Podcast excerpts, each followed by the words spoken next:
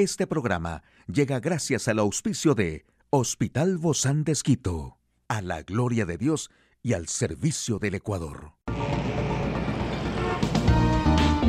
Ciudad Médica, un espacio para tu salud. Hola, ¿qué tal? Qué gusto poder acompañarte. Yo soy Ofelia Díaz de Simbaña en este mundo tan apasionante de la salud. Bueno, y así son las mascarillas de papaya para decir adiós a las arrugas faciales, lucir siempre fresca y joven, radiante y sin arrugas. Obviamente es el sueño de toda mujer y para alcanzar esta meta muchas combinan productos cosméticos con remedios caseros, logrando así tener mejores resultados en los diferentes tratamientos de belleza. Hoy quiero compartir contigo algunas mascarillas y su preparación. Los ingredientes para esta es de papaya y miel. Necesitas una rebanada de papaya y una cucharada de miel. Pela la papaya, tritúrala con un tenedor, luego la mezclas con la miel y formas una pasta. La aplicas en tu rostro con masajes circulares y dejas actuar 10 minutos y la retiras con agua fría. También puedes hacer una mascarilla de papaya con avena y leche. Necesitas un cuarto de papaya, dos cucharadas de avena, dos cucharadas de leche. En una taza tritura la pulpa de la papaya, luego le agregas la avena junto con la leche y remueve bien. Al obtener una pasta, aplica en tu rostro. Deja que actúe 10 minutos y luego retira con agua fría.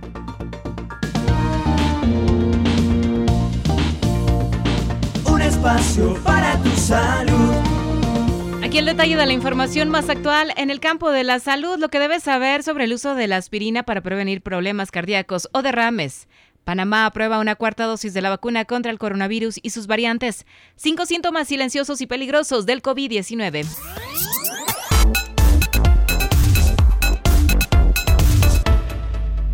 Miren nada más, el Grupo de Trabajo de Servicios Preventivos de Estados Unidos publicó sus recomendaciones finales sobre el uso de la aspirina en dosis bajas para prevenir un ataque del corazón o un accidente cerebrovascular. Las pautas indican que los riesgos del fármaco podrían ser mayores que sus beneficios. Así que por eso se explica a quienes podrían servirles la aspirina, pero se recomienda también que las personas se comuniquen con sus médicos antes de tomar los anticoagulantes.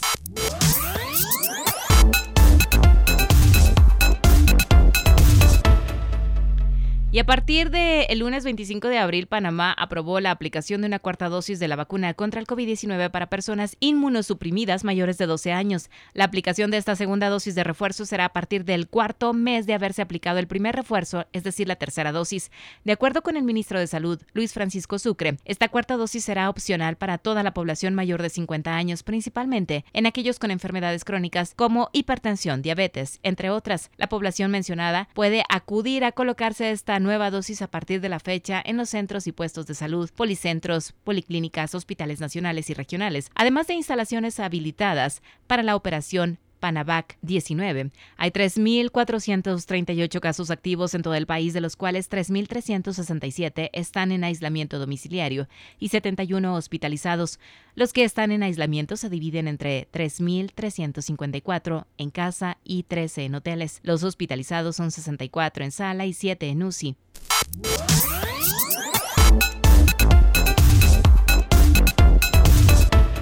Y no, los síntomas del COVID-19 no son los mismos que cuando empezó la pandemia, pero tampoco son más leves en general. Los expertos insisten en que tienen una mejor clínica e inmunizados por la vacuna o la infección previa, incluso si ha pasado tiempo, gracias a las células de memoria del sistema inmunitario. Sin embargo, el COVID-19 sigue enfermando gravemente y matando a muchas personas. Los cinco síntomas más frecuentes, de acuerdo con la clasificación de la OMS, son la fiebre o escalofríos, la tos, la falta de aire, la fatiga y los dolores musculares, aunque un estudio en curso sobre las afecciones que causa el coronavirus en Reino Unido ha revelado que la congestión nasal, los dolores de cabeza, la fatiga, los estornudos y los dolores de garganta son cada vez más frecuentes. La evolución de los síntomas puede advertir el empeoramiento de la enfermedad, aunque algunas afecciones, según la OMS, son directamente motivo de urgencia médica. Estos son los cinco síntomas más graves y silenciosos de la enfermedad que provoca el coronavirus, que destaca la OMS e incluyen los Centros de para el Control y la Prevención de Enfermedades en su lista de señales de atención médica de emergencia.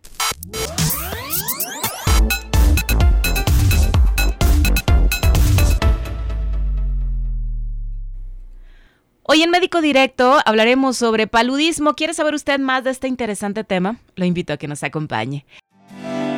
Una charla amigable con nuestro invitado.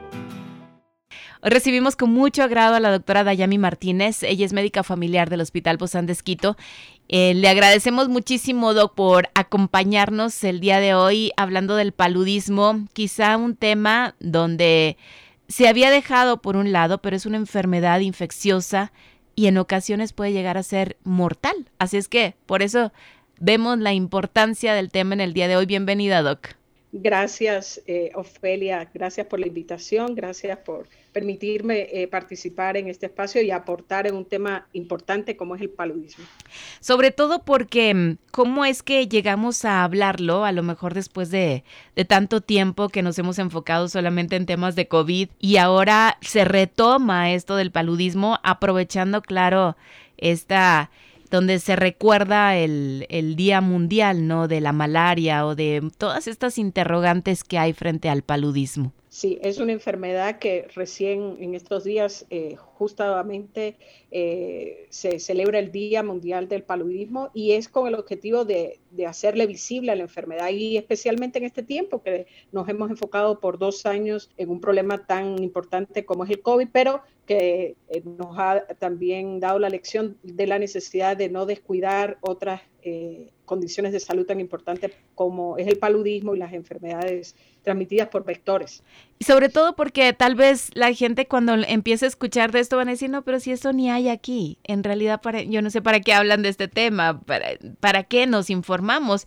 Sin embargo, es importante conocer y saber cuáles son los síntomas que se presentan también. En el Ecuador es un país como el área toda tropical del mundo, eh, es endémica de paludismo. Entonces sí tenemos que pensar en paludismo en el Ecuador, sí hay paludismo en el Ecuador, especialmente por dos eh, de, los, de, los, de los, justamente de los parásitos o, de los gérmenes eh, más frecuentes, que es el, el Plasmodium vivax y el Plasmodium falciparum. Cuando usted habla de esto, Doc, estamos hablando de qué tipo de síntomas que se presenta en estos pacientes que llegan a tener el paludismo o puede pasar también desapercibido en realmente las infecciones eh, con síntomas más leves o que pasen desapercibidos son más frecuentes en otras regiones o pacientes eh, o personas que viven en zonas donde hay una alta endemia, eh, es decir, las, personas tienen con mucha frecuencia, han, estado en contacto con,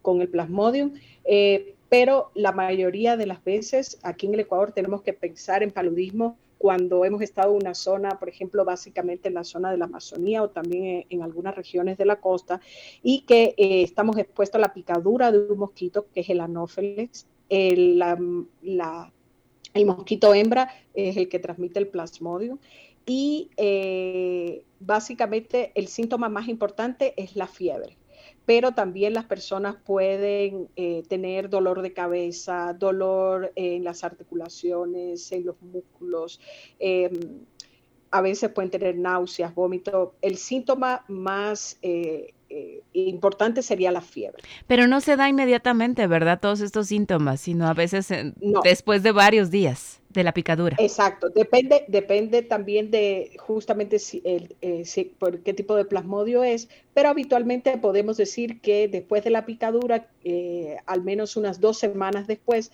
ya puede aparecer los síntomas.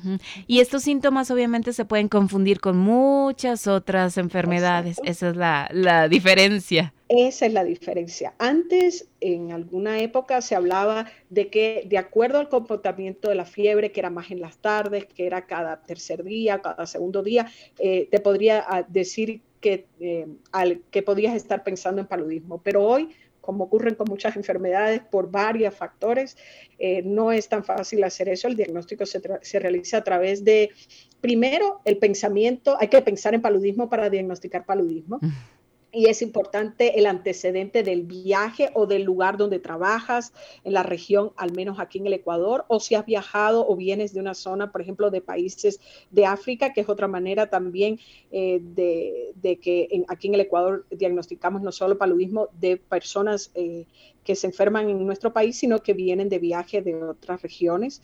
Mm, y, básicamente hay que tener ese antecedente muy importante. Y luego hacerse el examen eh, en la sangre para poderle diferenciar de otras enfermedades como puede ser el dengue, por ejemplo, como puede ser el chikungunya, como puede ser Zika, un poco hablando con enfermedades que se transmiten a través de vectores, a través de picadura, pero también pueden ser otras, fiebre tifoidea, otras causas de fiebre. Entonces, mira, qué importante es que tengamos en cuenta eh, y recordemos que hay paludismo en el Ecuador. Pero no vamos a ir quizá a la playa, ¿no? Y vamos a decir, ay, me pico porque es muy normal que nos piquen los mosquitos en una zona caliente, en una zona de playa, y no vamos a estar como alarmados de que quizá eso es malaria o eso es paludismo. No, exactamente. Este mosquito, que es el mosquito anófele, habitualmente también pica en horarios de la tarde, justo... Eh, diferente al mosquito que habitualmente eh, vamos a ir a la playa y, nos está a lo largo del día eh, picando. Zumbando. Eso es otra cosa. Y la otra, exacto, y la otra cosa es todos los programas de, de erradicación de los vectores que funcionan en regiones mm, más, mm, vamos a decir, más urbanizadas, más habitadas. Entonces, por eso van quedando, o, algunas regiones donde todavía, algunas zonas donde todavía eh, persiste eh, el paludismo y debemos pensar en eso aquí en el Ecuador. Y obviamente que existen vacunas, o cómo se frena, doctora, este, este paludismo, que creo que es lo importante aquí, ¿no? La prevención. hay, ya, ya se habla de algunas vacunas y eh, básicamente se utilizan en países eh, eh, de África, en niños pequeños. hay algunos estudios que, se utilizan ellos. tiene el objetivo de reducir la mortalidad porque es una enfermedad que puede causar la muerte a personas o, o enfermedad muy grave a personas susceptibles como niños menores de 5 años, a mujeres embarazadas. Entonces, en esas regiones no es una vacuna que, digamos, por su desempeño eh, va a estar en un esquema de vacunación en todos los países porque eh, también hay eh, programas de profilaxis, entonces hay tratamientos para cuando se va a ir a una zona de alta endemia de paludismo, se pueda tener un tratamiento previo para evitar enfermarse con medicamentos. Entonces, eh, hay acciones desde el punto de vista de lo que hablábamos de erradicación de vectores que tiene que ver con todos los insecticidas para erradicar el mosquito, que es el que transmite eh, la, enfermedad y lo más importante es el diagnóstico temprano y oportuno para poner el, correcto tratamiento y evitar la resistencia eh, de los tratamientos vigentes. ¿Los mosquitos también generan resistencia, por ejemplo, a los insecticidas, Doc? Exacto, sí sí hay, eh, eh, se genera resistencia, por eso es importante eh, los programas de erradicación que sean estandarizados, que estén bien, que haya un seguimiento, que se pueda reconocer el comportamiento vectorial, en qué zonas está, justamente para, para, optimizar esta parte de, de, la erradicación y del tratamiento del paludismo, ¿no? Y la prevención del paludismo. ¿Cómo entonces, cuáles son esos planes de acción? Contra el paludismo? Son, eh, eh, desde el punto de vista de la salud pública, tiene que ver con la erradicación del mosquito tiene que ver con la utilización de los insecticidas, eh, tiene que ver con la educación a la población, entonces en zonas endémicas el uso de los, de los mosquiteros, la eh, las recomendaciones ya enfocados en, lo que es la educación a la población de la ropa y de evitar la exposición en el horario de la tarde o amaneciendo muy temprano, que es justamente cuando pica el mosquito, sitios donde van a reproducirse los mosquitos, que ya conocemos que, que son lugares donde se deposita agua, entonces es muy importante ese esfuerzo enfocado a la población y a la educación de la población. Y como bien lo dijo la doctora Dayami, procuremos permanecer en habitaciones y zonas cerradas, especialmente por la noche que es el tiempo en que los mosquitos tienen mayor actividad. Así que coloquemos en las ventanas de, de las mosquiteras, de ser posible, con repelente contra insectos, que nos ayudará a prevenir y a no llegar a tener el paludismo. Muchísimas gracias, doctora Dayami Martínez, médica familiar del Hospital Bozán de Esquito. A usted, amigo y amiga, por favor, a seguirnos cuidando. Hasta la próxima. Un espacio para tu salud. Puedes escuchar de nuevo este programa en radio hcjb.org. Este programa llegó a usted gracias al gentil auspicio de Hospital Bozán de Esquito, a la gloria de Dios y al servicio del Ecuador.